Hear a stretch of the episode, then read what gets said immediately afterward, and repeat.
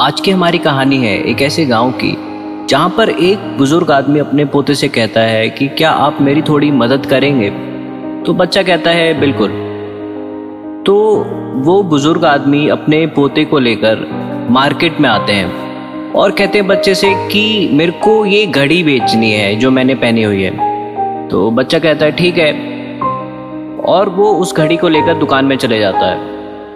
दुकानदार से पूछता है कि मेरे को ये घड़ी बेचनी है। तो दुकानदार कहता है कि ये तो काफ़ी पुरानी है और चल भी नहीं रही है। तो मैं इसके सिर्फ़ ढाई सौ रुपये दूँगा।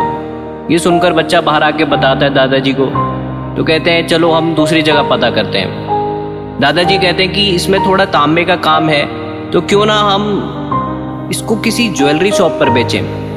और ये कहकर वह ज्वेलरी शॉप पर चले जाते हैं। वहाँ पर पता करते हैं। तो इसके उन्हें साढ़े तीन हज़ार रुपये मिलते हैं।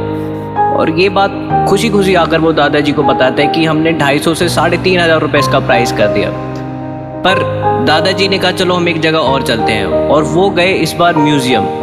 और वहाँ जाकर इन्हें पता चला कि ये सोलहवीं शताब्दी की इकलौती घड़ी है, जिसकी कीमत अभी है पचास लाख रुपए। लाइफ में कई बार हम भी अपनी वैल्यू बहुत कम आंकते हैं, जैसा कि हमें मार्केट बताती है। कोई आपको बताता है आठ हज़ार रुपए, कोई बीस हज़ार रुपए, कोई पचास हज़ार रुपए, वहीं सुंदर पिचाई की एक दिन की सैलरी है छह करोड़ रुपए।